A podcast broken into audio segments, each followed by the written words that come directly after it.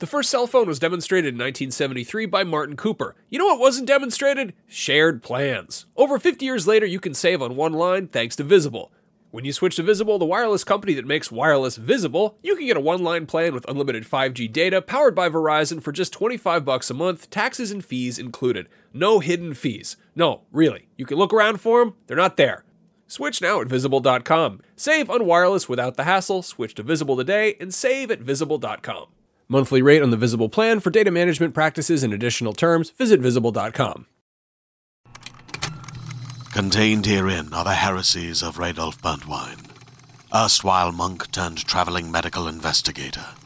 Join me as I uncover the blasphemous truth of a plague ridden world that ours is not a loving God, and we are not its favored children. The heresies of Radolf Buntwine, coming January 2nd, wherever podcasts are available. This episode of Beyond is brought to you by Gamefly. Do not underestimate the power of PlayStation.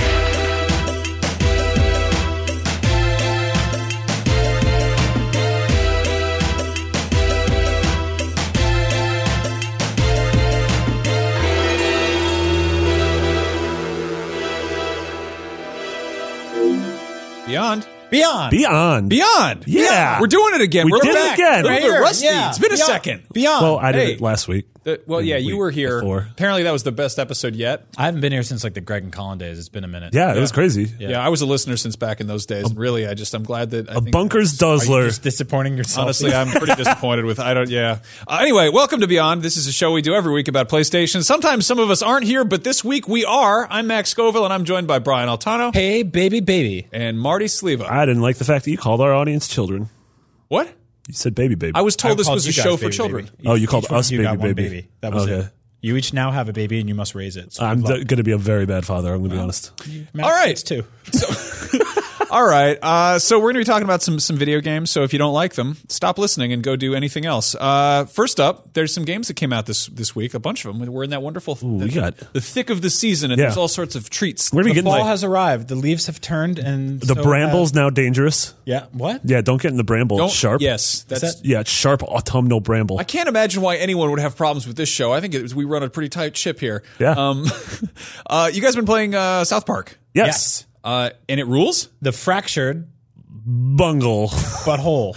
Uh, I yeah, I put about 12 hours, 10 12 hours into it. I'm liking it a lot. Um and w- Brian, you and I were talking about this earlier today about how like it's for me it's sort of just the sum of its parts. I don't think there's any one thing it does that's like incredible or exceptional. Right. But every system that's at play and like everything you're doing is entertaining. Like I'm having fun doing every single thing I'm doing. Yeah, I completely agree. Um, and so let's let's backtrack real quick because you said something that I think is very important when talking about this game. You said you've played twelve hours already, which is uh, two hours longer than the entire last game was. Yes. Uh, so that's important to note here that this game is now uh, around twenty hours. Are we hearing? Yeah, uh, that's what Dan Stapleton, our reviewer, who gave it, I believe, an 8.0. Yeah. um, Which that's- is fair. That's I, what I- he gave it. I, yeah, I'm cool with that. Yeah, totally. I think it's a great game. Um, Not like he needs my approval. no, for no, narrative but yeah, stuff. if you one of the things a lot of us liked about the original was that it felt like it was like an RPG, but of the 16-bit length. Like if you go back and play a lot of those games, like you can finish Chrono Trigger in you know 10 to 12 hours. Yeah. Um, whereas this definitely expands upon everything. Everything feels a little bit more. The customization options here are much bigger than they were in the first game. Uh, the progression system's much bigger, and sort of just the overall scope of the story ends up Yeah. going to a lot more Now, places. Oh, real stupid quick question: If you didn't touch the first game, is it totally okay to jump into this? I think so. Yeah, It's I think South so. Park, so, yeah, like, I yeah. mean, it slowly like MVC here, it, like references the first game, but uh, as you uh, you know, as you as you're going, it's mostly this this brand new story, and it really pulls from. Uh, there's like a prequel episode that you can watch uh, that sort of fills you in on everything, which is yeah. yeah. more than you need. Yeah, Yeah, so um, this game, gameplay wise, uh, sort of changes things up from the last game. It's it, it feels a little bit more. Um, I, I'm not sure like the best game to, ex- to s- sort of compare it to because it's grid based, turn based combat. Yeah. uh, but it's, a little more dynamic. It's like a than little less little less Final Fantasy, a little more Fire Emblem kind of. Kind of, Yeah. yeah. it feels kind of like that Ghost Recon 3DS game that Yeah. launched at 3DS. Yeah, I think that's pretty good. Um, But a lot funnier, a lot stupider. Yeah. Wait, a lot you mean to say easier. the South Park game is funnier than a Tom Clancy game? Yes, by far. I wish Tom Clancy games had more farts in them, but um, There is uh, Tom Clancy's open mic war is coming up soon. That's, going to be about the war of an open mic night. So that'll be that'll be pretty lot funny. of farts there. Yeah, a ton of Uh, farts. So yeah, this game is um, just to get it out of the way. It's you know revoltingly crude and disgusting Yeah. and uh, racist and homophobic and misogynistic and all of those things. It does that thing that South Park does best, which it offends offends everybody, which in turn offends Yeah. nobody. Um, but it also is. Um, incredibly endearing like i think that Yeah. for a game about children uh, it sort of captures that that kind of whimsy and stupidity and joy that you have playing like like stupid games in your in your backyard Yes. with your friends when you're in third grade. if uh, if like uh, the it's a great pumpkin Charlie Brown is like the ideal of what it was like as a kid. Yes. this is like the reality of what you were like as a Oh, that kid. rules. Like you Yeah. were swearing, you were doing things, you were staying up way past your bedtime. Like you were causing trouble in the streets and getting yelled at by adults. yeah, if you look at like sort of like Kevin Smith and how his brain stopped working at like age 20, right? And he's capitalized, and I mean that in a good way. Like all of his sh- all of his movies and shows have basically leaned on what it's like to be late high school, early college, like young adult feeling. Um, Trey Parker and Matt Stone have squarely landed on like that perfection of what it's like to be in third grade. Yeah. where there's innocence, there's stupidity, there's the smartest kid you know is an idiot, uh, and people are saying horrific things and doing horrible things because adults aren't really around. Some of the enemies in this game are fourth graders and sixth graders. Yeah. Uh, most of your costumes are sort of stuff that you find like um, made out of Tupperware and cardboard tubes. Yeah, And- yeah. But there, it's sort of there's uh, this game has a ton of emphasis on superhero culture, Mm-hmm. and so it picks apart DC. It makes fun of Zack Snyder. It makes fun of Marvel. Uh, it sort of finds an equation for every character in South Park with a contemporary version of them in a, Yeah. in a s- And they've been, they've been existing playing with cinematic um, us universe. on the show recently where Yeah. there's kind of the different superheroes. Yeah, and yeah, everything. yeah. Um, yeah, and one thing you, you did mention the thing about how it's South Park so pushes everyone's button and offends everybody. So its whole thing is by offending everybody, it offends nobody. I Yeah. guess. Um, but one thing is it also does a lot of really smart subversive things with stuff like your character's gender and sexuality, which Yeah. like I won't really go into specifics because I just because that's kind of a spoiler. Like I, I Yeah. really liked how they dealt with it, but like uh, Alana and I were talking. She was playing the game, and she was like, "Oh, it's weird. Like I started. You can create a girl. She's like, I created someone that looked like me, but they still refer to me as he and like a Mm-hmm. Yeah. boy. And then there's a thing a couple hours in where like that changes in a really interesting, smart way that I didn't expect a South Park game to handle. Yeah, Mr. Mackey is sort of um, he sort of plays the same role a lot of us have played in the last few years, where we're tolerant to everything that's happening in, around these conversations in terms of gender and sex, but we don't really know how to answer them, and we're not really sure what sort of like nomenclature people want um, for certain aspects of things. And he kind of stumbles through it, but gets it right, Yeah. which is interesting. And he repeatedly kind of invites you back to sort of be like, hey, so, uh, you know, uh, you said you were this, um, but does that mean this, this, and this? And the way he answers questions and interacts with you is, is very smart. And I think it's a, it's a weird take on uh, like learning about uh, sort of gender fluidity from a game about cartoon farts. You know? Mm-hmm. Yeah, totally. So it, it's got of that uh, like that's why I think this game works really well in the same way you're saying. Like um, it's sort of a jack of all trades. It's not really mastering any of them, but it's doing a lot very well. It's also from a video game perspective, simply playing it uh, scratches a lot of the sort of itch that you'll have as a gamer to like sort of fill up bars and level up things. Yeah. every single thing you pick up or collect um, adds incrementally to something else you're looking for. When you get a costume, uh, when you collect uh, things out of garbage cans or vending machines, you can use them to craft things Yeah. that And will you- all add up to different things. and you constantly have like a hundred different micro objectives, which is sort of man, this fall to me is like that is that mechanic or that idea is sort of in almost every game I'm playing, from Destiny two to Shadow of War to Assassin's Creed to this, where you have everything you're doing you're filling up a bar of uh, you know loot 10 uh, kill 10 enemies or loot 10 things or craft 100 things or Right. travel travel this far or solve this many puzzles. And so you're constantly getting this IV drip of, you know, new and better weapons and uh, gear that's slowly adding to this core number. Like this game has a like what like I don't know what's the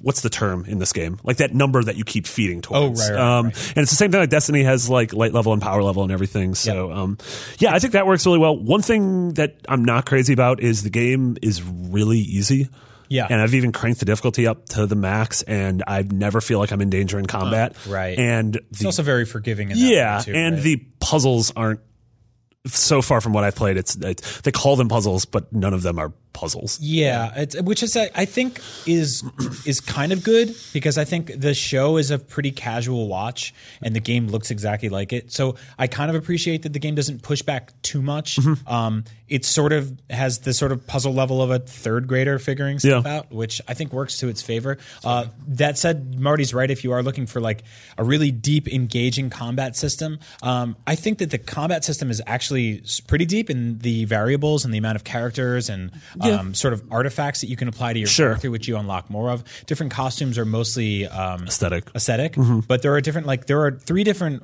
Right now, I, my character represents three different types of classes, and every time I think like, oh, he's he's a brawler, they're like, oh, he's also an assassin, and he's also like uh, you know, Speedster. a speedster. Yeah. So like Cartman keeps pulling you in and being like, hey, we're gonna add another class to you, or we're gonna fill out your backstory a little more, Yeah. which I think is really funny because it's sort of like the way kids invent rules to a game on the fly. Mm-hmm. Yeah. you know, when they're in the backyard and they're like, the bushes are ice and the Yeah. floor is lava. Like you're filling out your sort of D and D character sheet. Like what we're seeing right now, if you're watching the show, is like your Cartman's like, "What's your inciting incident?" Like if, if Bruce Wayne's was his, watching his parents get murdered, it's that you walked in and saw your dad having sex with your mom, Yeah. and he keeps bringing it up about how this is like a traumatizing experience. And Kyle will be like, "Eric, literally all of our dads had sex with our moms. how we like were that's how this worked." Um, yeah. and I find it really funny because you start filling out like what your weakness is, uh, is like what your religion is, what Yeah. your race is. Um, yeah, I don't know. I'll, It's- I'll it's say that, funny. like, in terms of uh, like really shocky set pieces, I think it's a step behind the last. so one, far, yeah. in that I haven't fought Kim Kardashian's aborted fetus Yeah, yet, yeah. Uh, which was an actual boss fight in the last game. That said, there is a uh, sh- like sort of boss run in this game where you fight strippers, Mm-hmm. which is really funny. Uh, the uh, raisins, who are basically like Child hooters. child Hooters girls Yeah. are in this game. Um, a lot of the character classes you fight are really interesting. Like you'll beat up everyone from rednecks to police to uh, yeah, children, uh, Yeah. fourth graders, sixth graders. I'm really liking what, what I'm hearing about this. Yeah. Yeah, I'm liking it the more I'm talking about it. I Actually, think that It's with funny the, why- with the first game, they really had to establish that yes, this is a South Park game. This is a, a functional video game, but like they, I think they probably lean pretty hard into like the bawdiness and the, the raunchiness of it, just to be like, hey, it's South Park, everybody. But in this, it, it's I always love South Park more when it goes into the sort of the earnest, like genuine stuff. Well, and I think it's also the show, um, for better or worse, leans really hard into topicality, right? Like during the election, you had to hear about Trump and Clinton every day, and Which doesn't work with a video game, really. And I don't think so. Yeah, and like I was pretty burned out by all that, just dealing with it in reality. And then to, to turn on the TV for escapism, I wasn't really getting what I was looking for. But with this game, this feels like some of my favorite. I mean, Scott Tenorman Must Die is my favorite South Park episode ever because it's about a chili cook-off where uh, Tom York comes to uh, make fun of a child who had to accidentally eat his his parents, yeah. Like that's brilliant and it had nothing to do with Bill Clinton or anything Mm-hmm. like that. And this game feels like a lot of that stuff, right? Like it's not really like you know, there is some topical humor here and there, which I, I'm sure won't age well in a few years, but it looks and feels like the show's best episodes. And I think it's doing a lot of really great things. yeah, it totally makes me want a game of this quality in something like I want a Simpsons game back like this. I want a Rick and Morty game like this. You know, like Archer. Um, It actually reminded me a lot of uh, Bart versus Space Mutants. Uh-huh. this game, that the NES game, because there is like very specifically in this game, there are certain colored things that you can interact with in the world. yeah, that's you funny. can collect and you can find. Yeah. I was getting like serious nods to that. Yeah, I, I think Not the a odds great of us getting a solid Rick and Morty game, it's it's not a, a matter of if, it's a matter of when. When, Like, Right. yeah. 'cause those guys actually care about games, and I think yeah. that's- He that's has part of Justin Roiland has Squanch Tendo. His, Well, his we game Mm-hmm. came company. out. We there was a VR thing. But we came out of the sort of Adventure Time era with like thirty different games. None of them were good. None of them were really that great. There was a couple that were like okay, right? Like it, th their whole thing was they would try to ape different styles. yeah, of one was like Zelda Two. one yeah. was- yeah. Which I think here we're seeing, um, you know, if you look at Ubisoft's track record just over the last few months, it's been really interesting that like two of their more successful ones have been partnering with an IP and making like a kind of funny, quirky take on the turn-based strategy game. right? Yeah. Mm-hmm. Between Mario and Rabbids and this, um, I kind of I'm, I'm liking this this side of them. Yeah, You know? and this is uh, this game's led by Ubisoft San Francisco, which is their first non Rocksmith game. So it just sort of puts them on the map as like making I don't want to say actual Yeah. games, but like that rules. games one- that aren't Rock Band. The one or thing I Rocksmith. will say about this game is um, if you played the last game and you had any sort of technical hiccups or anything like that. I lost the entire section of Canada Oh, because I God, that's forgot- like, brutal. the auto saves weren't kicking in. There are moments in this game where there's just like it's sort of like getting on a new OS where there's just like jank for a few days Mm-hmm. and they fix it. I'm sure it'll all get patched, but uh, in, in fact, I saw a patch this morning. But I was playing yesterday and a battle ended, and then just like nothing happened for like 30 seconds, and then it popped in, and I was just like, I had so I've been manually saving a lot just Oh, to be man, safe. okay. So I, I came back from a bar last night and I went to play the game. And I'm relatively sure this was a glitch and it wasn't like a story beat I missed, but I went into Cartman's kitchen and there were two of his mom occupying the same space but with different animations saying different Sure didn't things. drink too much. So I would like go to talk to her and one would be like giving me an item and one would be asking me where Eric is. Well- and I'm like did I completely miss a thing where there's two of her, or is this Yeah. game Yeah, she being got weird? I'm multiplied. relatively sure the game's being weird. It's South Park, so you don't know if it's a joke or not. Yeah, there's also, I mean, leaning into the comedic timing of that show is Cartman will say something, and then the main character will just kind of sit and stare. yeah, because you are. And so when that happens in the game, there's been a couple times where I'm like, um, "Is this broken?" yeah, yeah, So yeah, yeah. Hello there. Would you like to save money and play more video games? Well, let me introduce you to our sponsor, Gamefly. Gamefly is the best way to buy and rent all your favorite games. At gamefly.com, you pick your favorite games and have them mailed directly to your door or mailbox. Gamefly is the leading video game rental service with over 9,000 titles to choose from. You can try your favorite games before you buy and keep the games as long as you want with no late fees. So, if you're stuck on a boss fight or having a really good time, it's not a big deal. You can cancel at any time, and they also offer movie rentals too. Go to gamefly.com slash farbeyond and start your free premium 30-day trial today. The premium trial allows you to check out two games and or movies at a time. You can only get this offer again by visiting gamefly.com slash farbeyond. Now go sign up and start playing all your favorite games absolutely free for 30 days right now. All right. So another game you guys have been playing is The Evil Within 2. Yes, Mm-hmm. it's an incredibly spooky video game. Is it is it very spooky? It's pretty spooky. Yeah, it's a it's a solid spookster. Yeah, yeah, sounds a solid spookster. No, I love that we're getting we're getting the the follow-ups to the games that came out what like 2 years ago. three years, two or Three is- yeah, yeah, years, yeah, yeah, I yeah. think Because South Park, exactly- because South Park was on last gen. Like, Yeah. that was yeah, yeah, that yeah. was very tail end though. but it was I think literally the new consoles were already out when it, Yeah, when it they came. did port it over though, which is Yeah, nice. yeah. Um, but yeah, it's funny. We're getting, I mean, we're getting uh, South Park, Mordor, Evil Within, Wolfenstein. All, Yeah, like, all that the is above, funny. Really, Uh, Yeah, all of the sequels from three or four years ago. Yeah. Um, but yeah, Evil Within, I've never been like really big in the horror stuff, so I kind of I kind of passed on that one, and I'm sort of curious about it. But this was Shinji Mikami's kind of like sort of separate from Resident Evil return to form. for yeah, this. yeah, for, Yeah. for Tango, his new studio, or I guess Yeah. new-ish studio. And now he's just EP on the game, and this guy Johannes is is taking the reins, which I was talking to Caleb about, and it's interesting because this almost feels like that guy's like he's Kamiya, and this is his Resident Evil Two. Yeah. it's been like, hey, you've been shadowing me for this long, now make your own thing, Mm-hmm. and. uh I'm really liking it so far. It's it's definitely a horror game, but it also leans it's a ton of weird psychological like Jacob's ladder and then almost like not matrixy, but there is like, like the whole thing about this like shadow organization and you're submersing yourself in this goo called STEM Right. and you're like reliving these memories and going into people's subconscious. Yeah, and I think that um, both helps and hurts it. I'm a I'm a huge Resident Evil guy. Specifically, four is one of my favorite games of all time. Seven this year uh, was that this year? God, Mm-hmm. Yeah. I, which I adored for the most part up until like the I would say the last act. Um, but that game.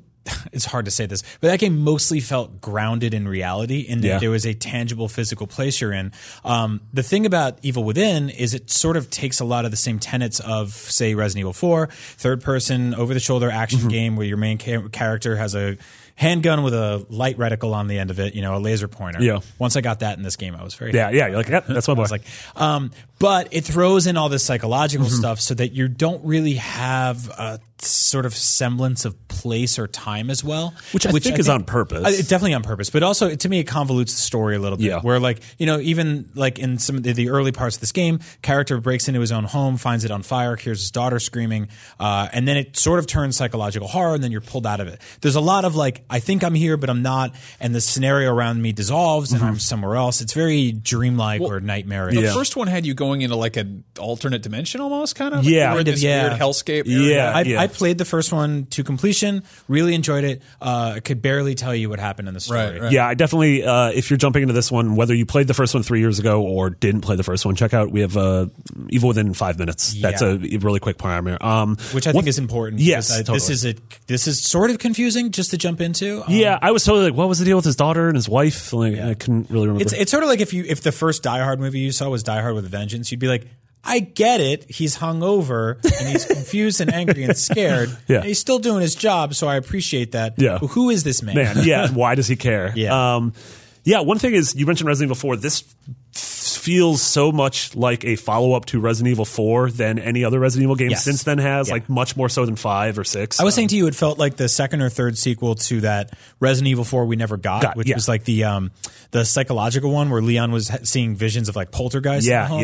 yeah. Because there's a lot of sort of uh, there's there is zombie stuff in this game, right? There are characters that are zombie like. yeah, yeah. Um, they're all also like legitimately awesome, terrifying, like Bloodborne esque character designs. Yeah, one of the first boss things you see, which you've probably seen in a lot of the promotional things, is this like woman with like a thousand heads and a giant just Mm-hmm. like s- like jigsaw on her arm. There's this like man dog thing. Oh, It's yeah. basically like uh, the top halves of two men forged in the middle, and they just run around on all Oh, four hands yeah, like a dog. There's good men dog. Yeah, I've, I've really liked some of the, the aesthetics we've seen with this, like that whole like the weird white plaster. yeah, yeah. kinda the- that's like that's the, the, the goopy that's the stuff. goop. Yeah. You go Yeah. in and and have these visions, Yeah, this see your was really tantrums. gorgeous and, and creepy about that. Um, Yeah, totally. and I'm, Yeah. I'm like more drawn to this as a sequel than I was to the, the first one. Was it just seemed like it was very tropey? Mm-hmm. Uh, I remember they did this thing where they were promoting it that really, really pissed me off. Where they were like doing lots of research for this new game, and it was just a shelf of horror movies.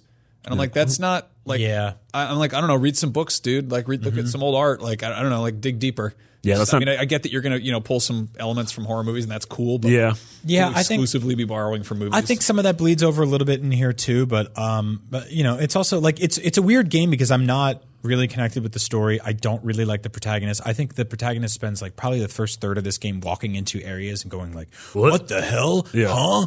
Who's that?" And it's like, "Well, you're in the Evil Within too, man. Like, you know, Gotta get- figure yeah, it out." uh, but what I will say is that there are, they are experimenting with a lot of cool new stuff in this game, specifically the size uh, and traversal and environments. Yeah. Whereas I felt the first one was a lot more sort of narrow, tunnel based, linear, um, h- one hallway the next. You had some areas that felt a little bit more like a level. Uh, this uh, very early on kicks you into almost an entire Silent Hill town. Yes, it reminds me so much Yes. of Silent Hill, and you That can sounds awesome. Like you cool. have, you It's know, really you cool. need to get to whatever that the garage in the other side of town, but you can also loot all these houses. Yep. There's also enemies everywhere, so you're like, what do I want to do here? Mm-hmm. and it's not it's Yeah. not the kind of thing where I felt like I could just clear out a zone and run through it Yeah. freely. I would clear out an area and then get something that, that helped me to go back Mm-hmm. to it, and then be a whole bunch of new enemies there popping out and scaring me. So I thought that was really cool. Also, um, collecting stuff in this game is really fun. Uh, w- upgrading your your weapons Mm-hmm. and stuff like that is really fun. Uh, it's a little cumbersome because you can't just do it from like a set menu or anything. Uh, it's sort of like how in Resident Evil Four you had to wait till you saw a merchant to like Sure. do stuff Yeah, like that. yeah. In this game, you have to basically go into a mirror, which will bring you into your headquarters. Yeah. Which you sit down in a chair, and then you talk to a nurse, And then you have a weird cat. yeah, and then she can u- upgrade your sort of psychological aspects, your endurance, your strength, your weapons are all things that you can sort of interact with on the fly from like, uh, you know, wor- working benches. Mm-hmm. Yeah, and there's stuff craft, Like that. yeah, crafting and everything. Yeah, um, yeah, and the one thing that I'm excited about because I'm, I'm only a couple hours in is that uh, Lucy, who reviewed this game for us, said that it gets much stronger in its back half. Yeah. that this is one of those games. Whereas with Resident Evil Seven, we were all like, man, the first two thirds were like game of the year material, and then the last third was a complete slog. The last third of Resident Evil Seven is uh, not great. No. I, I feel. I mean, honestly, a lot of the same way about Resident Evil Four. It just turns into this like military shooter by the end of Yeah, the game. yeah. But I think you're so awesome and so powered with your with the me- me- mechanics are so strong and your your weaponry is so awesome by then that it doesn't really matter. Yeah. I hope the same will happen here. Uh, same thing here. The game's about 20 hours long, so uh, if you're looking to like you know gamefly a bunch of these things or you know just marathon through them, like make space. Yeah. Like, Yeah. This fall is going to get crazy. Uh, Assassin's Creed's around the corner And that's- we gonna know be that's a not gonna be 100 short. hour game, Yeah, so- yeah. huge game. Yeah. um, it's really interesting wh- just the space this occupies in sort of survival horror as a genre because like this was kind of the spiritual successor to what Resident Evil should have been Yeah. before we got Resident Evil Seven. Yeah. and it was Yeah. like oh like Mikami's off doing his own kind of side the kind of the whole like sort of Mighty Number Nine approach to things. Yeah. and Yeah. then we got PT and we're like oh whoa Kojima's doing Silent Hill that's going to be Yeah. interesting and then that fell through. And now it's almost like I don't, I don't know. It's it's weird because Resident Evil I feel like kind of lapped this in a weird way. Yeah. Yeah. And it got a proper reboot, and this is still kind of staying a little bit true to form. Yeah, and the interesting thing is we don't know how much of the horror Death Stranding is going to lead in, Mm-hmm. like lean into. Like, is I he? don't know a damn thing about that. Yeah, I mean that's the thing is like, is Kojima going to be like, all right, I couldn't make this horror game with Konami, so now I'm going to make this horror game with my new studio. Yeah. We've also there's uh, was it IGN first on this new this sort of spiritual successor. yeah. Was to that uh, Visage? Visit? Is it Visit? Yeah. It's like there's the, the game that is sort of aping PT. Yeah, it's first person in a spooky house. Definitely looks like PT. Yeah, it's really interesting how all this is splintered off. I mean, if you think about it, we kicked off the year with Capcom bringing back Resident Evil as a first-person survival horror game in a mansion again, sort of. You Mm-hmm. Yeah, know, kind of- hillbilly mansion. A hillbilly mansion uh, against swamp people and, and what have you. Uh, and then this is just Swamp people and whatnot. this is drain the swamp. This is going in a very different direction. So, um, Yeah. but this feels very classic Resident Evil, Mm-hmm. but with lo- lots of touches of Silent Hill and other psychological horror. So, Well, I I'm love down with it. If you went back two years and you were like, all right, in 2017, uh, Capcom is going to be putting out uh, Resident Evil 7 and uh, and Marvel vs. Capcom Infinite, which is going to land better with Yeah, fans. exactly. Yeah. You're- And you're like, oh, well, Yeah. probably not the Didn't get 7 that one right. but Here we Yeah. go. yeah, Yeah, I think it is really cool, like you said, that we got the next iteration in proper Resident Evil that's really good. And then we got this from the creator of Resident Evil, which definitely feels like an evolution of what he's done with Resident Evil. And this is really good too. So I don't know. Just I think this is just further cementing the fact that 2017 kind of rules. yeah, I think this is- definitely. Well, in terms of There's- games. There's kind of a, a life cycle with games, and when they're sort of not annualized but sort of serialized, and it's like if, if there's going to be a two year, three year turnaround time for games, uh, that's almost not enough time for them to breathe. Like they Yeah. need to, they Yeah. need to kind of people need to get exhausted with a genre or whatever, and then revisit it. Yeah. yeah, I will say on behalf of both like South Park and The Evil Within, they both had two or three year turnarounds, right? Mm-hmm. And I think it's pretty fascinating that both of those games are twenty plus hours. Yeah. um, you would think. I guess a lot of a lot of the development of those games was getting the groundwork down to begin with. Um, Sure, and yeah. there's obviously obviously a lot of repetitive ele- elements in both. I mean, building out the world in South Park, getting that engine to run. So it looks like the the, the show, uh, building out the the systems and combat and characters Yeah. and, and camera work in Evil Within. Yeah. Uh, a lot of a lot of it is carried over, but these are sort of quintessential sequels where they take everything that we loved the last time around and they build upon them like in a, in a really great way. It's funny that you mentioned Billy because I'm getting massive deja vu playing South Park because I'm like, is this the exact same map as the Yeah. last game? I'm like, is the oh yeah, Kenny's house is on the east, and then there's this junkyard, and then there's that mansion, and then there's a lake. I'm like, man, I remember doing all this like three years. I'm doing ago. the same thing with Evil Within, right? Where it's like I hear the those piano notes like dun Yeah. dun dun dun dun. Yeah. And I'm like I I remember all that. Like, Yeah. I remember hearing it over and over again. When you go to that area where like so around the world there's like these hidden keys that are in statues and they open up this like sort of old school like lock box. Mm-hmm. It's kind of like a PO box in the back of like an old mailroom. Um, and there's like a wall of them. And I specifically remember opening all of them in the Evil Within one and now they're all locked again. Yeah, you know, it's like, damn it. And I've already opened four or five Yeah. and I'm like, here we go, we're doing it. It's like the beginning of any Metroidvania where it's like death comes and takes all your powers away, and you're like, damn it, I Yeah. had all that. Yep. Yeah.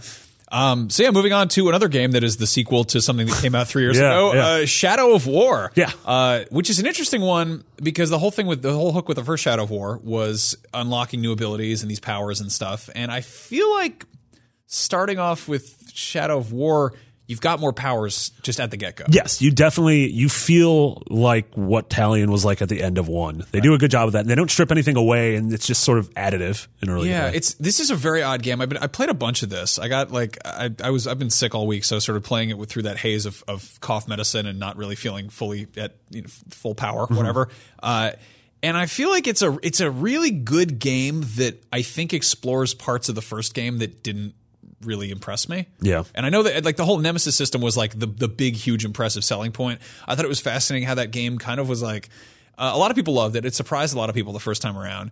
Uh, and then it was the Dice Awards. The Nemesis system was like all these developers were like, "How did you do that?" Yeah. And I think it's the kind of thing that's so high concept that it almost doesn't seem impressive to gamers. yeah. Uh, and it was just like you made it. You made it a, a dynamic.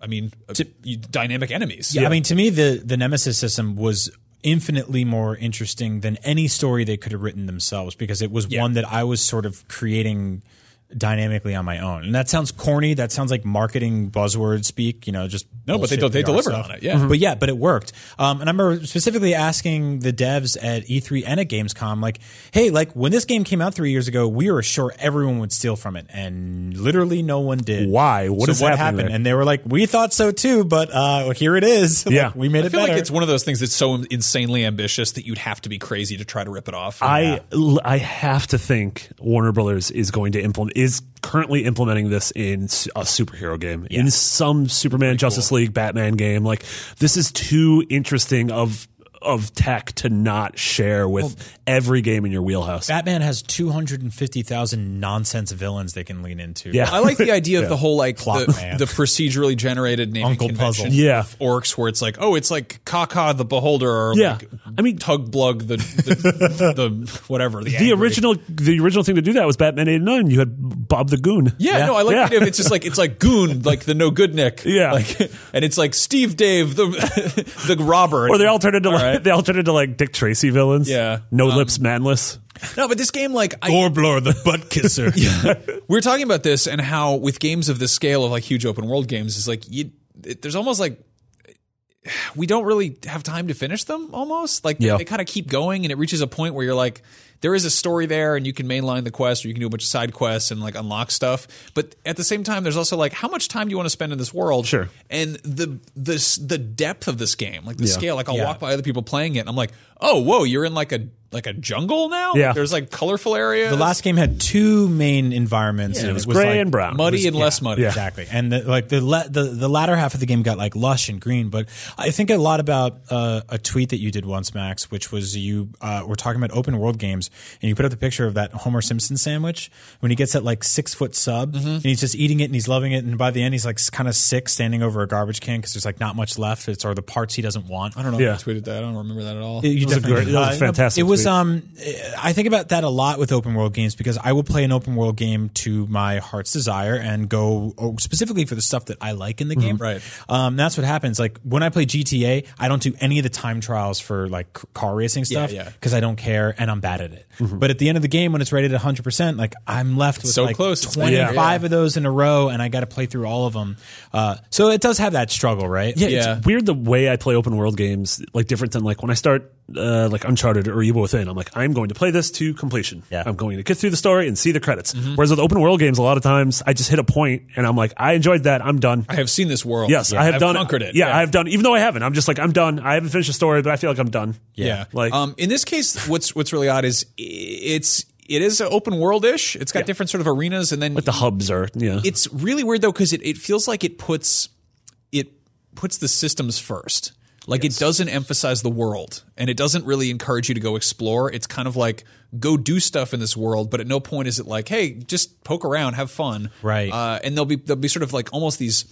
It's almost like starting a new job. Like they'll bring you to a new area, and they're like, "All right, well, follow Gollum around. He's going to show you." The, and you're like, "Oh, I just explored this whole map, but I was like focusing on, On following Gollum, on a yeah. waypoint rather than actually learning where everything is." Yeah. uh, and it does this sort of like like you'll climb these uh, these towers and do the whole kind of like oh you climb the tower and then unlock Sync the with thing. it, yeah. But then it has you do this weird sort of I Spy thing where you like find things to unlock, and it seems almost antithetical to what an open world game should be or what I get. Hmm. it's from it. open world, but none of its exploration. right? Like none you of its climb the discovery. tower, and as opposed to it does the thing almost almost like a. a a sort of a more obvious version of like I always hated it in Assassin's Creed games where you climb a tower and then it shows you this like sizzle reel montage then pop, pop, pop, pop, pop. of like here are all the cool areas Yeah. in this area. Look what we made with our friends, Yeah. and it's just like, yeah, Yeah. It's, it's nice, but and it, you know, it also it's it almost been done to it death. almost spoils the map. Like, you have Yeah. a sense of actually discovering the place. And in this case, it makes you manually move the camera around to see where everything is, and then it marks your map. And Yeah. you're like well. I know it's there, and I know what it is, and like, I- yeah, I can go check it out. but it feels more like it feels more like checkboxes. I think- part of me legitimately thinks they added that. I mean, I don't know. I could be 100% wrong, and someone from Monolith might call me out. Call me now. Uh, they played Breath of the Wild, and you get to the top of a tower and then you pull out your periscope and then you're looking at things and you're manually being like that looks interesting i'm going to put Right. a mark there so i can remember it it seems like you do that but instead of it being that looks interesting it's saying uh, just click that that's Yeah. a she that's a shelob memory and then oh over there is one of the, the poem walls and oh, over- the skin peeler. Yeah, Yeah, I mean, I- I so think much I'll- of so much of the first game was also surprise too. Yeah. I don't think anybody went in with the, the highest of expectations, and we were all blown away because it's a fantastic game, Mm-hmm. and this has a lot to live up to. Uh, it's God, I like. I really want to love it, but I think it's just sort of it's I don't know wrong wrong timing or whatever. And it's not to say that it's not incredible and ambitious. I'm I, just I think the issue is um, the character is almost in, like too overpowered, and I don't mean that like in a combat sense, but in uh, his his ability to scale things Right. makes scaling things almost too easy. Like in Breath of the Wild and Assassin's Creed, to get to the top of something is sort of a journey, right? like it's right. kind of a struggle. And in this game, like this ca- this guy just runs up frozen waterfalls. Yeah. three like three jumps up to the top of the highest thing, and then people are standing at the bottom, kind of throwing rocks. and at then him. you can just jump straight down and there's no fall damage Yeah, there's Yeah. no, you know, it's sort of like uh, most of the games that are open world. Like think about GTA Five, right? To get to the top of a building in that game, which you can't do for many buildings, like you have to hijack a helicopter, or you need to like find this weird staircase that goes up to the top. Like it's it's not programmed for a lot of the buildings in that game, but finding stuff in that game and discovery in that game is is sort of incredibly important and it's tied to the lack of ability you have rather than leaning into the ability that you do have Yeah. and in this game this guy can basically fly it's sort of like batman Yeah. how he can just get to the top of a building in two seconds um, i think they do a little bit better of a job with collectibles in those games but Yeah, it's funny. Whereas with like a lot of the games you just mentioned, those those dynamic stories that come about are look what I did, like look what I did in this game, look what I did in this game. Whereas the stories that I like in this are look what the game did to me, Yes. like look what happened to me. This character all of a sudden, this look at this crazy orc, and he came and he intervened halfway through a fight, like that was crazy, and then he came back later also, on. One thing this game does that's just unforgivable is you can't skip the orc introductions. and sometimes there'll be like four or five of them in a row, And I'm you're just, like, you're in what the do middle you- of fighting somebody, and then this dude shows up and he gives you his like opening monologue, and you're like, "Come, come on, man!" You also you can't skip supers in South Park, right? You can't skip like, and almost every battle ends with a suit. And I'm like, I've seen this montage a hundred times. Please let me skip it. yeah Yeah. Uh, yeah I, I, I feel like we say this all the time but like just give us the option just let us skip stuff Or you see something once, and then you're like, that was it once. If it happens again, Earn- let you us can earn a like- skip Yeah. earn the skip there we are i didn't have it That's and what I earned happens. it. the paid DLC, I'd do paid DLC for skips.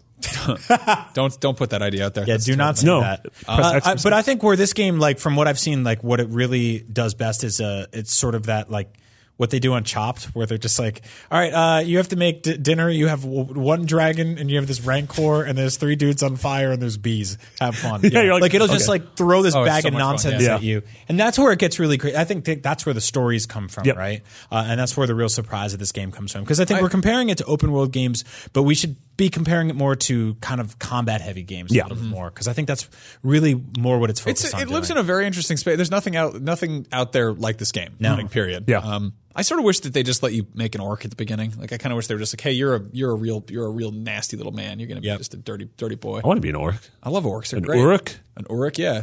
And you can pick your cool nickname, and all the, all the people talk to you, and they're like, you know, I don't know, Yeah. Lars Uruk. a Gluck or something. now if I don't if I don't really care about Lord of the Rings because I don't, sorry, um, just calm down. I, I can hear you getting mad in your car right now. Just, it's okay. I'm right I here, just and I'm don't- furious. I just don't. It's fine. It's it's okay. I'm glad you like it, and I don't.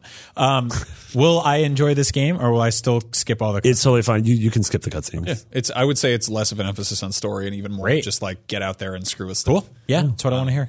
Yeah, I it's like these interesting. uh, these these uh, bad dogs are real like masters of the universe. Oh, the dogs are back, and they're worse than ever. Oh, and they climb buildings? The dogs Yeah. climb right straight up a building. That's straight up He Man. yeah, that is, but that's like, yeah, that's Shadow God, Cat. give me a He-Man game in this. Universe. Oh my God. that yeah. would be awesome. Yeah. um, there's something I want, I want to mention. I, I did an interview uh, for our new Facebook show, Best uh, Next Big Game, uh, which you can check out. It's just facebook.com slash next big game. Uh, I did an interview with uh, Ash Ismail, who's the creative director on Assassin's Creed Origins, and he said something that I think is one of the most succinct and just wonderful things about designing an open world in a game, and he worked on Black Flag last, and he was saying how uh, they got exploration right, but they didn't nail discovery. And the thing they really want to do with AC Origins is work on balancing exploration and discovery. And I've always tried to find like it's not quite solving a puzzle, but it is that sort of in the same way that you get a new item in a game or you or you solve something or you beat a boss or whatever. There's that Yeah. sense of, of- Right. of victory. And I feel like with just basic, just going out into a world and and engaging with it, uh, discovery is the perfect word for that. Yeah. And I feel like that's what this game is, is totally lacking for me. Like it just kind of throws you in, and they're like, "All right, go kill the orcs." And I'm like, "That's I love to kill the orcs, but also I, I don't know. I want to see. More Mm-hmm. I want something interesting to be over that mountain, and I, want to you to be Tom Bombadil. Yeah, I think that connects with what I was saying, right? In terms of like it just getting around the universe is almost too easy. Like Right. it's just sort of like God mode almost. Well, and you can now dominate a dragon and just drive, fly across. I was going to Yeah. say drive. That's not how dragons work. you can drive a dragon. Um, you can dominate it. now, It's a weird thing for you to say earlier. shifting gears, I have a you dom. can do I have a on a dragon dom. I have a also. dom and sub relationship with my dragon. shifting gears. You kicked to- that thing to on the talk side. about Ooh, ooh. Gran Turismo. You did a good gear Sport. shift. Um, yeah, Gran Turismo Sports out this week. Uh, literally, none of us know anything about the car. The uh, Pears played it and he likes it. good, Good. He says it's very pretty and it's good for the car Well, fans. that's worth noting because he's a huge Forza guy. Yeah. huge Forza guy. Mm-hmm. yeah, and he also loves realistic sims such as Mario Kart. yeah. Big fan of that. No, so that's cool. That's good to hear. Yeah. Uh, but yeah, it's out finally. Yeah, we, uh, and- we are not playing it. If you live in Taiwan and you're insane and rich, good news because it's getting a forty-six thousand dollar bundle. Mm-hmm. Uh, yeah, this is uh, recently announced by Sony. A new Taiwanese Gran Turismo Sport PS4 Pro bundle will come with the upcoming racing simulator that a game? a PlayStation 4 Pro and console. a PSVR headset complete with Move controllers, Two of and them. the PlayStation camera. Boom. that's a lot right there. Yeah. a year's worth of PlayStation Plus. Wow, a lot. That's sixty whole bucks. A Bravia 4K HDR television. Bravio. Okay, where now it's just you're just you're just getting your first step into gaming apparently. Yeah. A Thrustmaster TGT steering wheel and pedal set for the game. An A an AP, APIGA AP it's a racing chair, a, big pig? chair, a pig, a pig you can sit upon. And then this is the real cherry on top, an actual 2018 Mazda MX-5. so if you're in the market for uh, oh I don't pretty know cheap, really, if you think about it. If you do the math, you add all Yeah. that up. It's not bad. But it seems not decent, That bad, yeah. really. You get a whole car. You get parts of another car. You get a pig. It's really weird though because I don't know if you get the if you get the car. I don't think you can fit all that into the Mazda. So No. how do you No, get it probably not to the your- Thrustmaster. But you Oh, have to put it in the back seat, which like you get pulled over and they'd be like, "Did you steal another car inside this?" No, there's car?" a smaller car inside of my adult car. There's like Luckily- you get a steering wheel, so you have two steering wheels, and one it's- is real. Yeah, I have a Like lot the of Maggie questions. Simpson thing. Put this put the Thrustmaster Yeah. on the ch- passenger side, and they can just. Why are you honk trying the to whole drive thing. using your virtual reality helmet? Yeah. Forty six thousand dollars, you still can't change your PSN name. I, yeah, you think if you walked up into Sony with forty six thousand dollars, you're like, "Yo, forty six grand, Yeah. change my name. My name's terrible. It's a pig. Yeah. Sixty nine twenty four seven. It was analingus. I needed it. I needed it out of here. Analangus all day long. Uh, Anna Green Gables Shuhei, Langus. take the money. yeah. I, I don't think this is even the most insane bundle we've ever gotten. I think there was a Saints Row one that came with like an island or something. There was one for uh, I don't know. You know, Saints Row. there was one Home of for the Islands. What was the what was the parkour zombie game from a couple years back? Dying Light. Dying Light.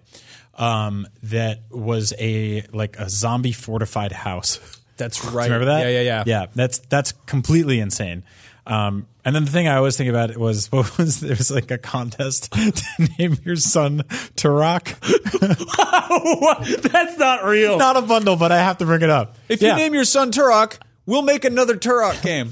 We name your son Turok. us the Social birth services are going to come and take that dinosaur hunter away from you. oh man. Wait, is that if you're, real? uh, if you're listening to the show Tarak from the orphanage Yeah. or the jail, um, thanks. I hope things are going well. for Did you know that if you pre-ordered Gex 2, they filled your house with little geckos? they came in at night, they just opened a window, they put a bag of geckos. What if your house was already full of geckos? Did they release crickets in there so the geckos have a nice feast? Um, God, okay.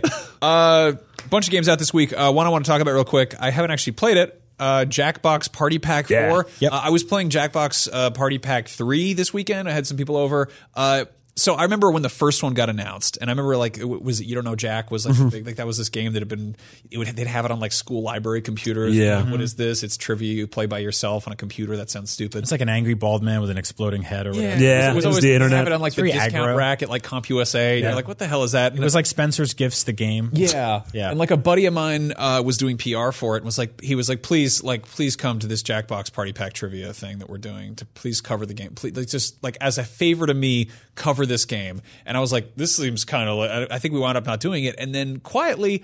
The Jackbox Party Pack games became like a regular go-to Yeah. thing whenever Yeah. I have parties because Yeah. those games rule. So if you like to have friends over, like to goof around, um, they're so they're so smart and they're so they get so weird and so silly. Um, yeah, and these, uh, the way these work is that you play on your phone, right? yeah, like Like your, basically- your controller is your phone. Yeah, Yes. you type in uh, you type in like this this random kind of all purpose like URL, and then it gives you like a room Mm-hmm. code, and then occasionally it t- sort of breaks the game because if you're all on like shoddy Wi-Fi and one person's got a better Sure, phone, yeah. you just lose. Yeah.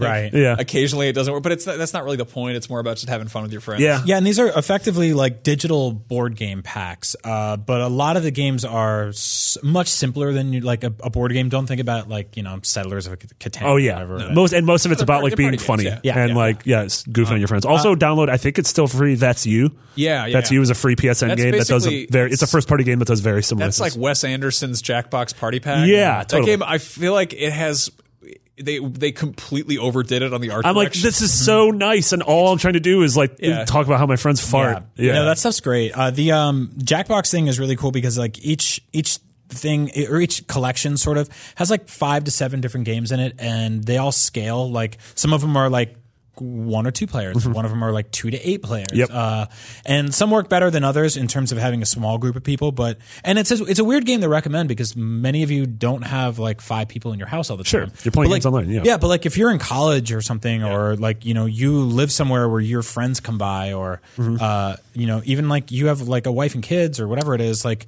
uh, these are really fun. These are really really one fun. like uh, I'm- I'm friends with a couple people that own bars, and they were like, "Hey, we want to put it in a game, and all we have is this like Amazon Fire that we stream through. Can we get games on it?" I'm like, "Yeah, download Jackbox because you can put it on silent at a bar. People can log in on their phones, and then all of a sudden you have a bunch of strangers playing a game with each other. in the Party Pack 3, there's a game that's called like T shirt Showdown or something, Mm-hmm. and it's probably the most just beautifully insidious, like brilliant thing I've ever Mm-hmm. seen a game do. Like, we're all up in arms about microtransactions and stuff. This game is a game where everyone, it's sort of like Pictionary, everyone draws like weird random images, and then you write weird captions, and then they get put on fake T shirts, and then they get kind of shuffled around, and everyone's voting on T shirts, and they're like nonsense things. Like, it's a picture of like, like Darth Vader eating spaghetti, and it says like Goku eats farts or something. Yeah. What? That doesn't make any sense. Everyone's, you know, Yeah. Mm-hmm. having drinks and laughing. And then at the end of the game, it has a link on your phone. It's like, you could buy any of these shirts. And it's like, you don't get a cut of the shirt. Like the Jackbox people just get money from the shirt Yeah. you bought. It's like those, like, I feel like when, uh, when like Google has like a CAPTCHA and it's like, identify all of the parts of this photo that are street signs. And you're like, I'm training an AI right now. Yeah, this I is- feel like we're training those Facebook t shirt algorithms that's like, Side note: you can buy those as shirts too. I have dozens of them. we both a bunch of Captcha shirts. They're great. People come up to me and they're all the time. They're like, hey, "You book ups? like, You got it right. You can get in now." hey, you're not a robot. Let's be friends. You're not a that. replicate. Um, yeah. Uh, There's also uh, a, another game in the pl- Sony's PlayLink thing, like the phone-based games, is coming out soon called The Hidden Agenda, and that's the one by Supermassive, the the Until Dawn guys. Oh, cool. And it's like a spy game that you Oh, play, like an nice. eight-player spy game you play on your phone. And so I'm really, yeah, I really want to see what that's Uh, like. I want to get like just a bunch of really like big big tablets and get like really artsy people over and have like Yeah. the most intense game of like drawful possible. yeah. They're just doing like well, the Goku cool thing- does eat farts. the cool thing about these games is that um, they're not like there isn't always like a judge in the game that's just like that's the best answer. Sometimes it's just you and your friends being like we're horrible, but he's the least horrible. or Yeah. he's the most Well, yeah. horrible. Like I remember playing like apples to apples with a bunch of people once. This is a side story, but here we go. Uh, and this one girl was just like, she was like awful, terrible, miserable, and we're all trying to guess the words. We're like, uh, school, uh, work, and she was like, no, it's family. And we're like, oh, you're broken. Like this is not that's not the right answer. But she won because we're all like, that's great. Like you need something because everything sucks. you won for this you. game of apples. to my apples. personal hell is playing apples to apples with people who don't have irony. yeah. I've done that before and it's just and you're like, "Oh, you actually try to match the words up with the thing that is being just Oh, you're that's not literal. funny at all. Yeah. Wow, that's very boring." Well, you got to pick your friends first before you pick a game to yeah, play. well, those people aren't Yeah. my friends anymore. Sounds like you had a couple crapples They're- to Um, that's what you crapples. get. apples to apples weeds out the friends. Yeah, but uh, Jackbox Party Pack is fun. Go check out some of these fun things Yeah. if you want to have some people over. Um, also, Jackbox is on Switch, so if you want to drag your gaming system around with you, that Mm-hmm. helps too. Um, other stuff out this week: E WWE 2K18. Uh, I think we're gonna have uh, Seth Rollins on Up at Noon this That's week. right, Or yes. coming Seth Rogen? Yes, Henry Rollins himself will be there. Incredible. As always, the thing I'm most interested in in this game is the character creator. Oh, God, And- yeah. and seeing people like I, people made you and I last time around. and I think, we, put in- I, I think I did that. I did you do that? Two hours at work doing Max it. made us Made last time fight. around. no, You can make the Colonel Sandersman. Yeah, that's weird. I don't know how that Those are happens. so th- those games are so great for just having like incredibly realistic versions of oh it's like Hideo Kojima comes out and he's like Yeah. putting his arms around this Yeah. smoke machine's going off then oh Gabe Newell's entered the ring and they're fighting you're like why why why Yeah. why um, the new one apparently has some weird wonkiness at launch like they'll probably patch it out but you were showing me like gifs of like these guys wrestling and one of them has a, an entire dumpster stuck to his leg Yeah. and it's just flailing Yeah. around There's uh there's some fights that take place outside of the ring in the back room where they write all the stories. Oh, and I someone guess. got like the casting couch like yeah, bit them. and people or- just there's a lot of clipping issues happening, so uh, keep an eye on that stuff. You know, I, I, yeah I think those games have always had a little bit of that and that's we have an kind of- official review going up great. that'll probably address all that. We're just chuckleheads, but Yeah. yeah, um, yeah you know, I- I, am I'm so excited to try it out. Maybe I'll actually take one of those home and just screw around with it because Yeah. just like they're so I- like I always try to play like a fighting game and just suck. Yeah. like I think it's more fun to just make people you identify. And be I, like, I like the career modes in those games too, and like you know, I haven't really watched wrestling since like the mid '90s or something. I haven't watched it since David Arquette's Ready to Rumble, starring Diamond Dallas Page. That's a movie. That's a movie. yeah. Anyway, uh, another game out this week. This is a weird one. Rogue Trooper Redux. Yeah, I got really angry. Brian was playing this as Death today, and I, I got like, everyone got mad. you know, where- like I got weird. They're like, "What are you playing this game for?" I was like, "Cause it's what we do at work. Yeah. we play games and we talk about them on So the show." Rogue Trooper is based on a 2080 comic from like the the British post-apocalyptic Judge Dredd comics magazine, whatever. Uh, I've never really read any Rogue Trooper. It, I think it's like a man who has three brains inside his head or something. I might have forgotten. Is that what that game was Something- about? Something like that. He's a spaceman. He's blue. He's got to shoot Definitely. guns in space. Probably, Yep. maybe not space. I don't really know. Anyway, they made a game about this in 2000, I believe. Yeah. Literally the year 2000. So this game is 17 years old. Oh, the old 17th anniversary. Like that that silver good thing. anniversary. The quinceanera plus one. If you if you've been playing a lot of third person shooters and you're like these are great, but what if they lacked all the things and all the advancements from the last 17 years? Uh, this game is for you. There is something wonderfully nostalgic about it though, because it's like it is like no bones about it. Just like this is a 17 year old game. They're not like oh we've done this, we've done this, we've done this. It's kind of just like this is what this game was. No, they've now you can definitely play it. they've they've like remastered all the graphics. It's so- and Yeah, stuff. It like- still looks very wonky though. It is so funny how it's like, hey, you know how games like uh, Grand Theft Auto 4 and Resident Evil 4 and Gears of War all like redefined what a third person shooter is? Yeah, let's just go back to before that. yeah. It's yeah. always very very tricky. And There's a lot of really funny stuff that happens in this game. Like uh, it, I don't. It just feels like like who's the who's the blue guy from Dr. Manhattan? Walking Dead, who's also in Guardians of the Galaxy that you interviewed. Oh, um, M- Michael Rooker. yeah. Like Oh, yeah, yeah. everyone in this game feels He's like the Michael blue guy Moore. from Guardians of the Galaxy. He's not the blue guy from The Walking Dead. Uh, you, did had the me, you wrong had me order. really confused there. He probably turned blue at the end when he died. Yeah. Oh. Or actually, he became a Walking Dead man. That's how that works. Uh, well, like this game feels like Michael Rooker meets Small Soldiers meets Avatar, and they're all just like running around. Uh, like you, you. The, the environments are very narrow and weird, and then they kind of open up a little bit. Like, uh, but everything is the geometry wise very rudimentary. Eh. there was like we gotta I- be done there's, talking a, about there's a button where you heal, and like a, th- a robot comes out of your head and stabs you in the arm with a needle, and you keep running. You're just like, So, what is worth noting about this game is that the there's a weird partnership going on between the the folks at 2080 E and uh, I think the company that's making games like this. Um, and they're they're actually uh, the game the game publisher. I think they also do some of the I want to say Warhammer stuff. I might be wrong. Uh, but they're helping bankroll that Judge Dredd TV show that's in the works, which is like Oh, yeah. kind of the first time I've heard about uh, Wait, so if you want a Judge Dredd TV show, buy Rogue Trooper Redux. I'm not saying that. okay, People want Nice, that. but you're not you know, not saying Talked that. more about Rogue Trooper Redux than we did about GT Sport. We got him. We got to. We can't. We can't talk about Rogue Trooper Redux. I don't know why this game triggers me keep so much. bringing it up. I keep getting angry. It's like when- we're a Why? couple of rogue troopers over here. We're just trooping on about with this rogue. no, I get it. I like sometimes uh, Max will come into to work and he'll be like, "I watched the Scorpion King last night," and I'm like, "What the f- is wrong with you? They made 600 movies since the Scorpion King." they've, they've only made 600 movies. I've actually never in seen the past Scorpion King. I- 16 years. The day you're describing has not yet happened, but it will someday. But I'm always like, "Why aren't you watching like I don't know like all these movies came out this year? Like there's great movies. I'll write a whole list for you." And he's like, "I don't know. I just felt like I just watching- really wanted to watch Jeepers Creepers. No, I just you push squares enough times on Netflix, your brain stops working. You want to get the Scorpion King. no, I love because you'll make fun of me for this. You'll be like, "Yeah, Max came in. He was like, oh, I just watched Death Becomes Her," and I'm like, "Hey, I've I've actually never seen that. I'm going to add that to the list. yeah. And then I come in and you're like, I'm having the deja vu's.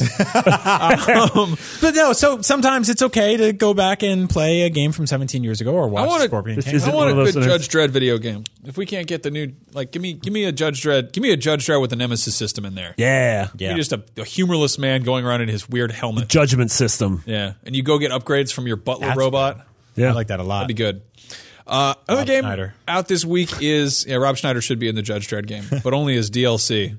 Um, there's a game called Elex or Elex. I'm not sure how to say it. Uh, this is from the studio that did like um, Risen, Yeah. those pirate RPGs. And Yeah. this game, I've, I we work at IGN. We pay attention to a lot of games that are coming out. This game is out, and I have no idea what it is. It just and appeared. It's like a big. It seems like a big open world, third Yeah. person, like fantasy, If this was destiny, like a- a weird action. little visual novel on Vita or Yeah. something. I'd be like, oh, I, I could see how I would miss that, or something from Steam that was already out. Yeah. it's not. It's a it's an open world action RPG that's like half magic, half post apocalyptic, and it looks really cool. Mm-hmm. But I'm also like, I feel like it might be. I, the fact that it's just stealthily kind Yeah. of coming out, maybe not really the best sign. They did a bad job with the PRs. It happens. Yeah. You know, Yeah. it happens. Uh, also, just really curious. It looks it looks honestly like if you got all all of the biggest games of the last five years and just mixed them Mashed 'em all together. together, yeah. yeah. There's like Titanfall mechs, but then like Fallout armor, but then like Destiny elves, and, Yeah. and you're in the the world of The Witcher, and just very a lot of stuff going on. Yeah, go check it out. I, uh, I I did not know about this game either. maybe I, yeah. yeah. Also, go check out Rogue Trooper. yeah, maybe check some reviews Redux. first. Um, and watch the Scorpion King. Great news, Starring everybody. The Rock. yeah, there's a game coming out this week. It's called Real Farm. Mm-hmm. It's a real farming game. Show ran out of steam. No, I like. I want to talk about Real Farm. Okay. Oh, What do Not you really. want? I'm just kidding. It's real. It's like another farming simulator type game. But Play like, Stardew Valley. I really want. I want one of those farming simulator games in reverse where you inherit a farm that's already running very smoothly, and you just get to see how many ways you screw it up. Because like I've been playing. I I've been love playing- that. Like you put eggs in the track. Yeah, yeah. you just you just drive. I want like realistic damage physics. I want just destructible environments. Like you I wake want, up like- at 7 a.m. instead of 4:30 in the morning, and you're like, "What's gonna happen?" You're like, like, "Well, "Oh, the farm, all the horses are dead. You They didn't cut the hen's feathers, and now it's huge. put all the cows in the well." yeah. I want just I- like the the realistic thing of like you want a realistic farming simulator. Here's how badly that would go, Mm-hmm. and just everything goes wrong. I want that. You know, if you go six years without shearing a sheep, it becomes the size of a home. That's what I. s- It's just like Katamari As someone's with like, like, a farm why didn't you? animal. Why didn't you pick all your corn? And I was like, I thought it would just get bigger if I left it in there. Yeah. And then I thought I'd have very large corn by the end, You but I just didn't. grow corn albums. yeah. Yeah, let's do this. Yeah, Yeah. I think it's a good. Yeah, this game looks like a very nice, serious game about real farming, as the title would suggest. But Mm-hmm. I, I think we need some. Uh, we need some farms gone wrong. Yeah. Yeah, farm's gone wild. no farm, Yeah. no foul. Warning. Uh, real quick, uh, quick moment to talk about some VR games that I got to check out. Dun, dun, dun, dun. there's one game called the Solus Project, which is uh, you get you get kind of crash landed. I was getting weird deja vu with this because it reminded me a lot of Farpoint? a little bit of Farpoint. Like it kind of just does that. It, you know, you see the spaceship in VR and you crash land on this planet. And basically, this one is is much less about like shooting spiders and things, and more about like exploration and like identifying uh, samples and science stuff. Um, very surprised by this because I was sort of expecting kind of small form walking simulator type of thing. Uh, it's deep. There's like a lot of stuff going on here. I was poking around. People seem to really like it who get into it. Uh, I was almost. It was almost too much. Like I was playing it with move controllers, and there's like a lot of uh, a lot of controls to Right. have there. It's not just as simple as like press the one button and then you know it's it's kind of you can also play it just regular without without the VR component. Um, but what's really weird is you got this like sort of PDA phone thing, uh, and you have to you have to look at stuff that's on the screen there, which I'm sure is like fine if you're playing on like a normal screen, but playing on the, the VR headset, you have to just hold it up sort of close to your face to read. That's very weird. read Some readings. some VR games get like that where the, it's sort of like you know scratching your head, patting your stomach at the same time. Type of Yeah. thing, where you're like your camera control and movement or head control is done with your your head, your neck, and then your hands are like controlling like the X and Y axis, but you're also aiming and shooting, but you're interacting with things, and then you have like wrist Uh-huh. straps, and then you have headphones in, and there's a cable running down your leg, and then the cat walks in or whatever. or yeah. And someone then taps you your and then you shoulder, get freaked out because you realize you don't have a cat. and you've been dead the whole time. It's also if you remember what your body is, you're you're like I look like if I holding someone holding a phone up like this to their face. I just feel like that's what my mom would look like in space. She'd be, and then she'd be like, call me and be like, I don't know how to text anymore. Like, Well, that's how- that's- I can't read it. That's how I felt playing uh, Arkham VR, which I really liked. But like, if you had walked into the room and seeing Batman do that, he would have been like just basically holding up a clipboard, like "Where are you, Robin? Where's Robin? I can't find Robin." You're like, is he okay? Uh, we should mention real quick that it's uh, the one year anniversary of PSVR. Oh yeah, And they have sold a million units worldwide. And there's a huge sale going on on PSN right now of pretty much every PSVR game Oh, ever sweet. made. Uh, and if you're a PlayStation Plus subscriber, a lot of those games are in like the two to seven dollar range, which I think for short experiences that are you know thirty minutes, sixty minutes, uh, a lot of cool stuff in there. A lot of stuff I didn't even I guess I missed. Like there's um there's a game called So You Want to Be a Ghostbuster, which is basically like a Ghostbuster simulator. But there's also like Until Dawn and a bunch of other games like uh y- th- let's see time the time travel or whatever it was. Robinson the Journey. Robinson the Journey is a different one, but yeah, that's on there too. A lot of games that are like they were like pretty good. They had some problems. Totally worth jumping in on a on a flash sale like this. yeah. So I wish we got more VR bundles. Like I feel like that's such a perfect thing. For What are you that. talking about? We got this forty six thousand dollar one. It comes with PSVR. I meant like bundles of VR games. oh, never mind. you buffoon. but uh, no, like I, I think that it's so often with with VR, you're either getting like a small sort of bite sized experience, or you're getting something that's almost surprising at how complex it is, and it's vaguely overwhelming to be playing it with uh, the hat on the head. Um, but yeah, it's sort of counterpoint to Solus Project, which is like very in depth and uh, ex- exploration heavy with like horror elements and. Uh, just a lot to take in. I also played this game called Spark, which feels like one of the many um, kind of weird VR sport pong like type games. Basically, it reminds me a lot of dodgeball, but with you're in like this weird virtual space where you're. I don't know. You, the the balls are more of like orbs. And There's like everything lights up, and you're in. It's just you know the kind of the. I don't know. You're making a space. Like what what kind of space do you want it to be? It can be anything, and it's, Right. Um, I feel like that's sort of a, a thing that everyone's kind of trying to do. And, and you look at like early like Atari games, and it was kind of the same deal where you just have these very archetypal like, oh, it's a a game with the ball, or a game with the gun, or a game with the vehicle, and it's sort of like you don't want to focus too much on what the concept is. You more just like get the get the feeling right, you know? Mm-hmm. Yeah, I think a lot of PSVR launch games felt a lot like that, um, for better or worse, which I Yeah. think really works in a lot of ways. Like uh, it's sort of like it's taking the core concept that you would find in something like an NES game, Right, right. and expanding it into this like mind-bending VR universe, uh, which I think. I like, you Mm-hmm. know, for the most part. Um, where the issues arose with a lot of those games were the pricing models would be like $30, $40 Yeah. for something that really should have been like a 10 $15 Or it's game. online multiplayer only, and you got to rely on finding somebody else who's playing at the same time. I as you. specifically Your biggest remember pals. being upset at the price on Super Hypercube, which I adored, but like just didn't really feel like it was a thirty dollar experience. Yeah, yeah. You know, it felt like like a very simple like kind of phone game, and I mean that like in a good Kind way. of feels like Super Hexagon. yeah, Yeah. totally. Um, Which is a great game. I Oh, don't play like sixty bucks for Tetris. That's weird. Yeah. yeah. Yeah. But yeah, happy birthday uh, to PSVR. I want to say real quick, uh, you- it's been really awesome using that thing and Mm-hmm. covering that thing. I also want to say I'm a little pissed off Oh. because there's a new version Yep. of PSVR coming out that fixes my main issue with it, which is the PSVR. Uh, PS4 Pro HDR pass through, which you have to unplug, replug. You've heard me complain on the show before, like an idiot. It's a stupid thing to compla- complain about. It's the ultimate first world problem, which we're full of on a show about video games. That's where we are. I'm sorry. It's a first world thing. Um, when PSVR launched, it launched within a few weeks of the PS4 Pro. I bought both because I love them, um, and I really, really do love both of those products. They've never communicated well. Uh, in a traditional sense, by any means, uh, the PS4 Pro has given some power to the PSVR to some games to make them look better, which I appreciate, and that's awesome. But it blocks HDR, so Sony has fixed that with this weird PS4 PSVR point one point oh point two Yeah. whatever it is, um, which I think they're sort of going to stealthily sneak out into stores, replace all the old models. The problem is this product was fixed uh, on a cable level, which is physically connected to the PSVR. So to fix it myself, I would have to trade in or just completely replace the version I Yeah, have. you just got to get a new one. I'm like I'm in the same boat. I bought the the launch one too. Mm-hmm. Uh, it's it also adds like a headphone jack that's in the in the helmet versus in like the, Yeah. the weird dongle on the side, which is nice because those things are constantly getting ripped out of my ears. Which, like you know, this ha- when you're an early adopter, this happens. Like, Right. It just sucks that the thing is so like it's so one piece as opposed to being modular. It seems Yeah. Mm-hmm. like if the thing you're replacing is a cord, it should be easy enough to swap that out. But that's not really an option. Uh, also, just thinking about it, the fact that it is a five hundred dollar device that has or four hundred, whatever the hell it is, that is can be completely ruined by a cord fraying. Yeah. yeah. Like maybe I don't know. Think ahead of that. Yeah, Yeah. I'm totally with you on that. I, and I feel like this, it's sort of like a slap in their face to their most loyal customers, um, people like us, right? Like I, I, I bought this thing to champion it on this show and other shows, and I have. Uh, and this is something that's really annoyed me. And it's actually like we talked about this a few weeks ago, but it's one of the small hurdles that keeps me from playing my PSVR more. Right. Is that when I am playing Horizon or Shadow of War, and I want that those HDR sunsets to come through, and then I want to play a round or two of Super Hypercube or something like that.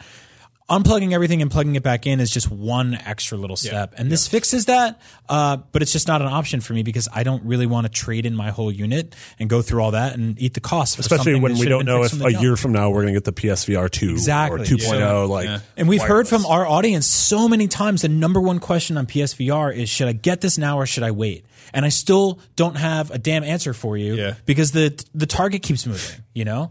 Uh, that said, it's cheaper now. We saw some bundles pop up in the last few days. Uh, I think I heard you talking about one in the office today, right? A PSVR Yes, bundle. yeah, um, yeah, and I mean that's and like you said though, also on PSN, like so many games are discounted. Like I know. for fifty or hundred bucks, you can get like enough VR to melt your No, eyeballs. I mean, I try to make this a positive show, but I have to throw a little bit of hell over at Sony's way just for this because it's like it's a it's a thing I want fixed. It's a thing I want to love and I want to enjoy, and they're fixing it, but they're doing it in a way that almost sort of spites the early adopters. So it is what it is. I know that happens. If I bought a launch Nintendo DS that looked like a birthday cake, you know, and then they fix they, they fix a design like this happens all the time. for some reason, I thought you said it, you were going to say it, worked, it looked like birth control. Kind of. I mean, Yeah. it's, you know. I mean, this fall, I, I I think I want to upgrade to like 4K HDR and get a PlayStation Pro too. Yeah. Um, and I just, I don't know. The hang up is kind of the VR part of it, which is so stupid to be like, oh, like the cool thing I got last year is sort of inter- interfering with that. Yeah. Like, I don't know. Do I trade in my Yeah. trade in my beat up old one? Kind of a pain, but happy birthday either way. Yeah, it's a cool it's a cool hat. Um, we're gonna wind things up. Uh, we're gonna do rapid fire over on our YouTube channel. If you have not already, hop over there. It's youtube.com slash IGN Beyond. Yep. And we've got Let's Plays going on. yeah, we had tons. Uh, last week we put uh, Shadow of War up. This week we are putting up uh, The Evil Within. Oh, cool. We recorded those last week, so yeah, I, uh, those I are a got ton to of fun. Sneak a peek at the schedule of games we're going to be playing over the next few months. Uh, we are going to be doing some PlayStation VR stuff. Hopefully, I don't know how to capture that, Mm-hmm. but That'll be fine. we'll troubleshoot that. What could go wrong? Yeah. Uh, and on that note, um, you can find us all on Twitter. I'm Max Scoville. Brian is Agent Bizzle, and Marty is McBiggity with two G's and two T's. Uh, and we'll be back next week with much more about the games. Yep. And it's good to be back. I miss you guys. Miss you. Hey there, this is Justin Bartha. I made a funny new podcast, King of the Egg Cream. It has the greatest cast in the history of podcasts with actors like Louis Black, I'm torn by my feelings for two women. Bobby Cannavale, You can eat it, or if someone hits you, you can put it on your cut. Melanie Linsky, I wonder what these marvelous things are that look just like boiled chicken feet. Jason Ritter, I can break things and pick locks and kill people. Michael Stuhlbarg, The whole point is to inspire people that they should make themselves better. Ari Grainer, No, don't whet its appetite. What are you, an idiot? me, Justin Bartha, That's not just any egg cream, that's a Lemke's special. and all narrated by the hilarious Richard Kind. This is the story of Harry Dalowitz and how he rose from nothing to become New York's king of the egg cream. So if you like funny true stories, come listen to King of the Egg Cream, available wherever you get your podcasts.